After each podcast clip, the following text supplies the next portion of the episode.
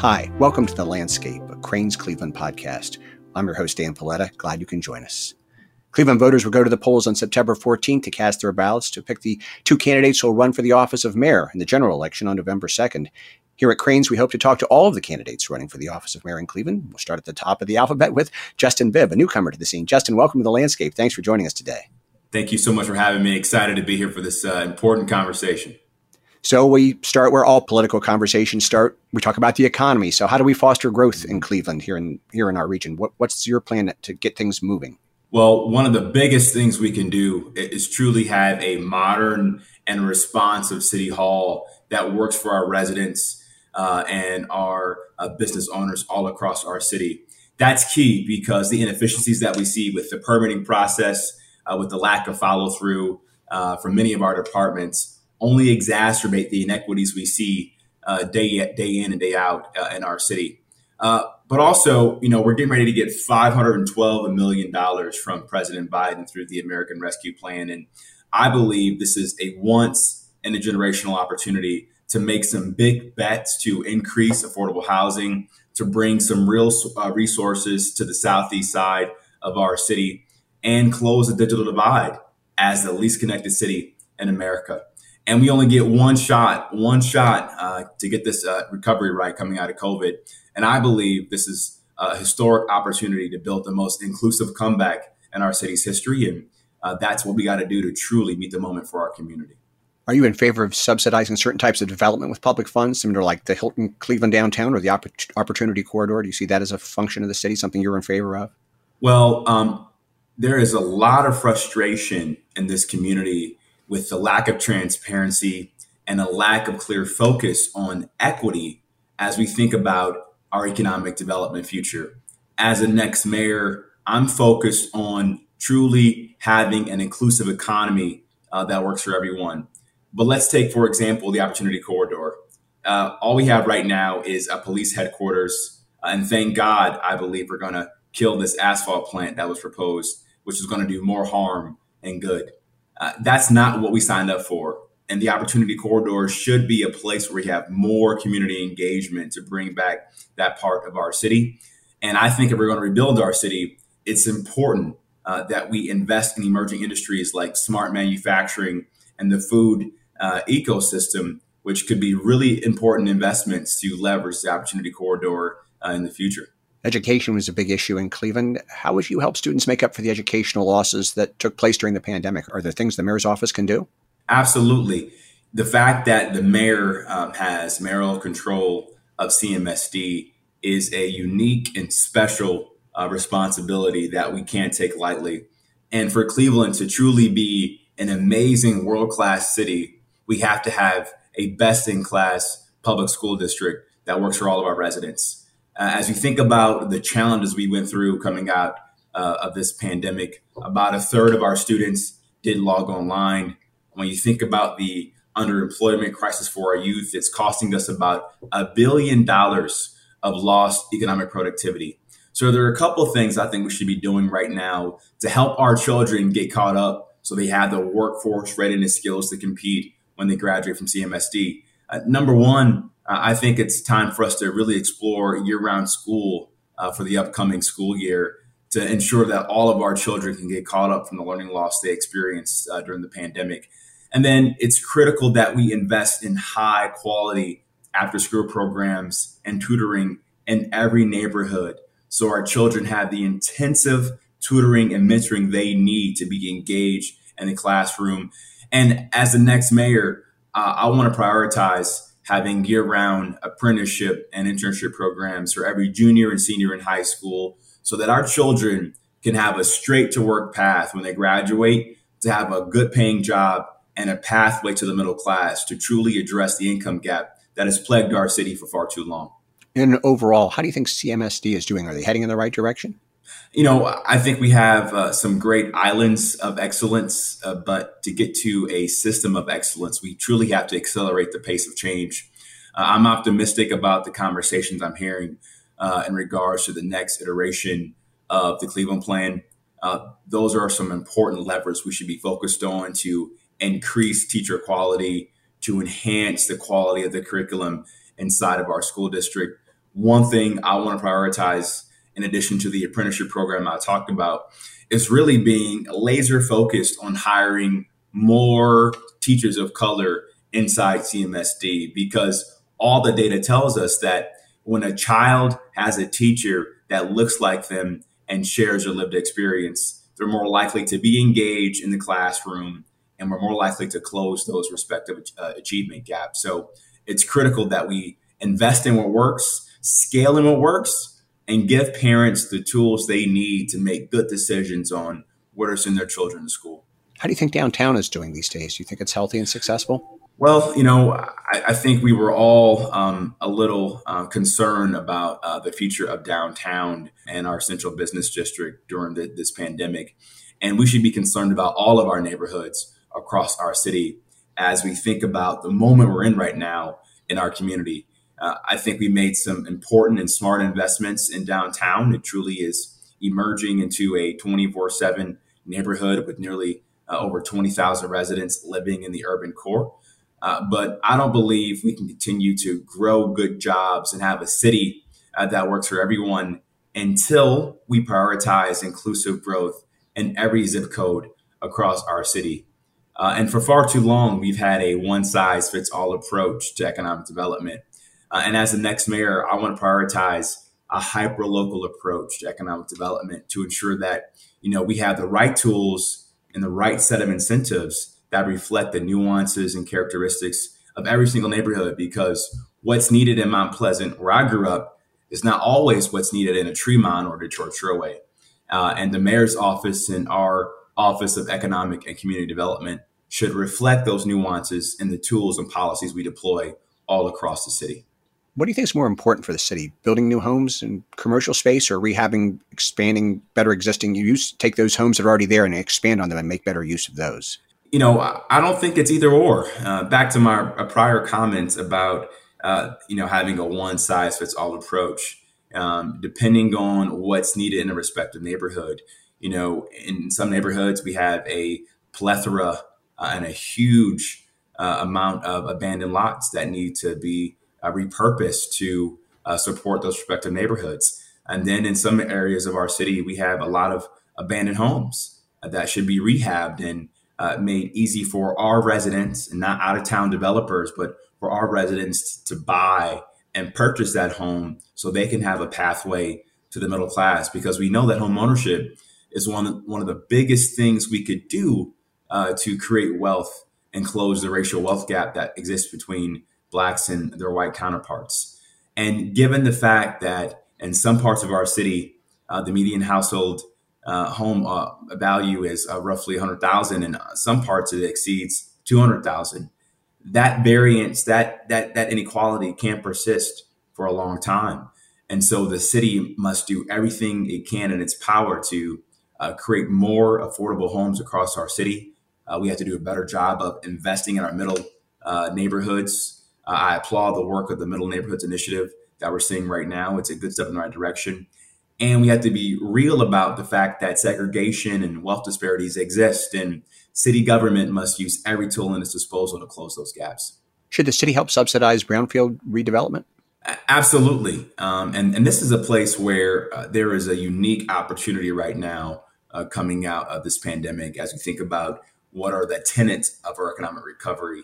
What I get excited about uh, being a son of Mount Pleasant and the Southeast side is that there is a lot of land available on the southeast side that could be repurposed uh, for an industrial park, uh, particularly for the uh, advanced manufacturing sector, as you're going to see more onshoring coming back to the U.S. as we saw some issues with our supply chains uh, during COVID 19. And that's a place where I think Cleveland and Northeast Ohio could be a leader uh, in this econ- upcoming economic recovery. And it's going to take really intentional, focused partnerships with organizations like Team NEO and Jobs Ohio and the Chamber of Commerce to ensure we have the right sets of tools and investments to make that a vision a reality. But we should be doing everything we can to get uh, development sites primed and ready for investment and be proactive and go into the marketplace to attract small and medium sized businesses to invest right in Cleveland. And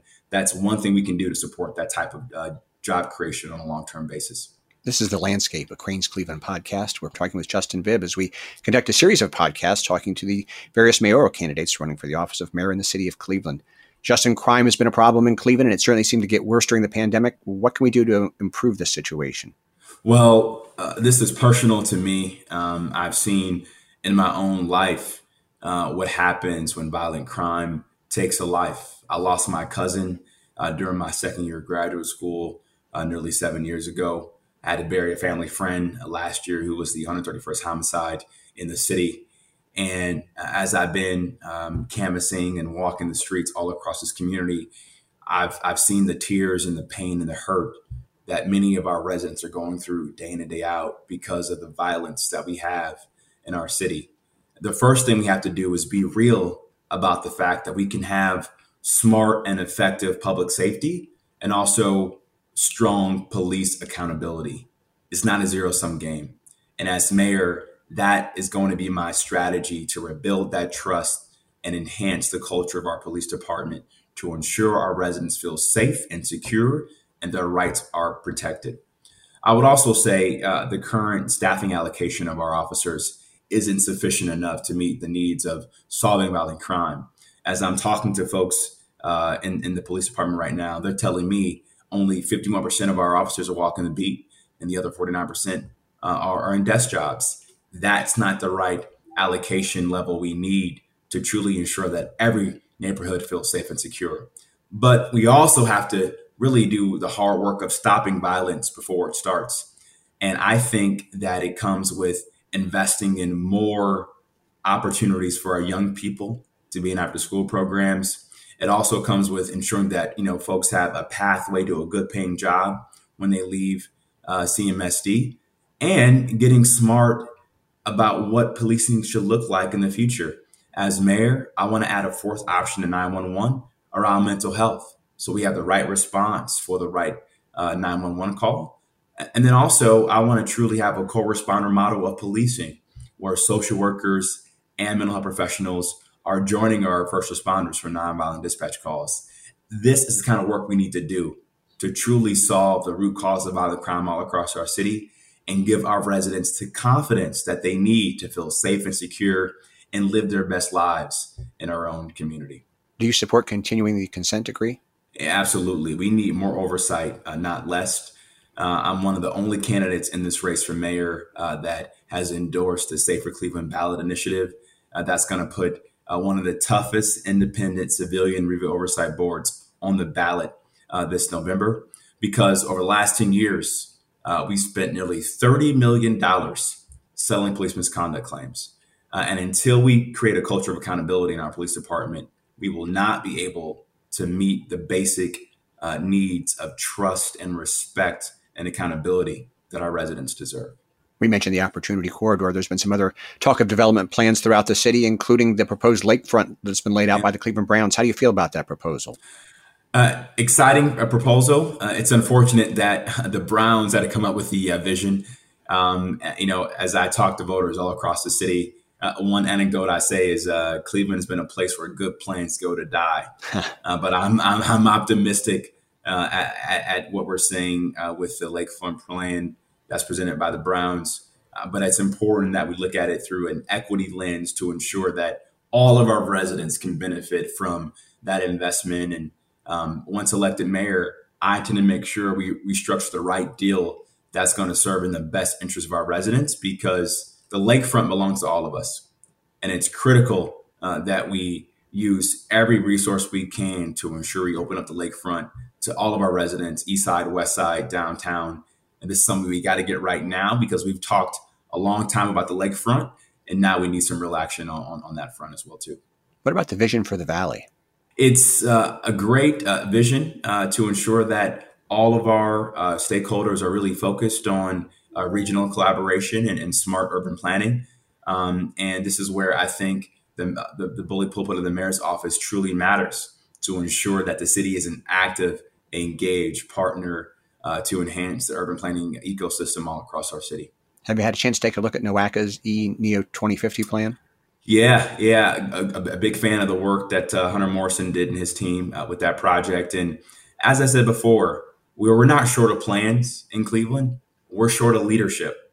Um, and uh, the next mayor must take a look at all of these plans and identify how to connect the dots, how to invest and scale of what works, and how do we ensure that we come out of this recovery uh, and really make some big, bold investments on the future of urban planning, on better investing in our lakefront, and making sure that regardless of what zip code you live in, you have a good paying job, access to affordable transit, uh, and the ability uh, to uh, go to a quality school uh, where your child can live up to their God given potential.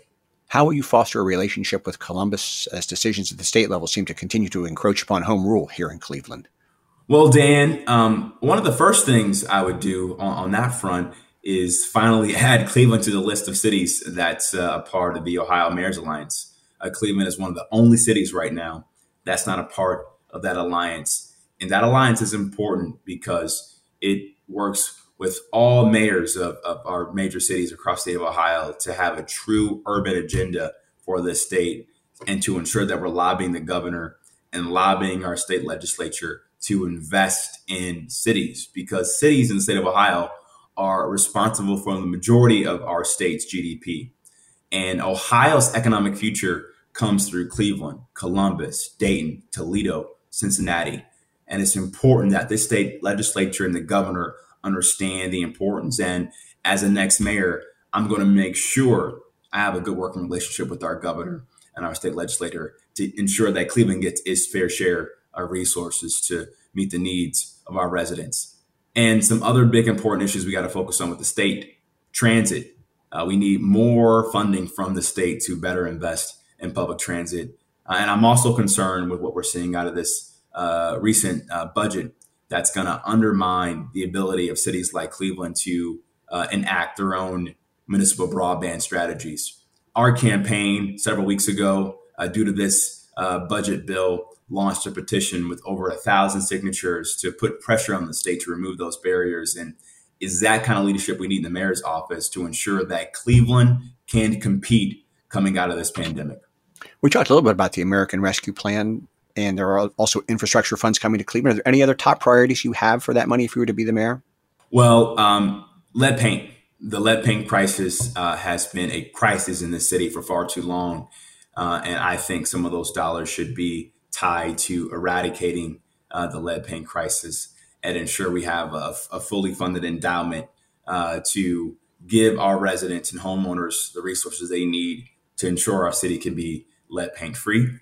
The other thing I would say on that front, Dan, is uh, I'm one of the only major candidates in this race for mayor that's endorsed a participatory budgeting process to give residents a say in every ward on how we spend some of the dollars coming from President Biden.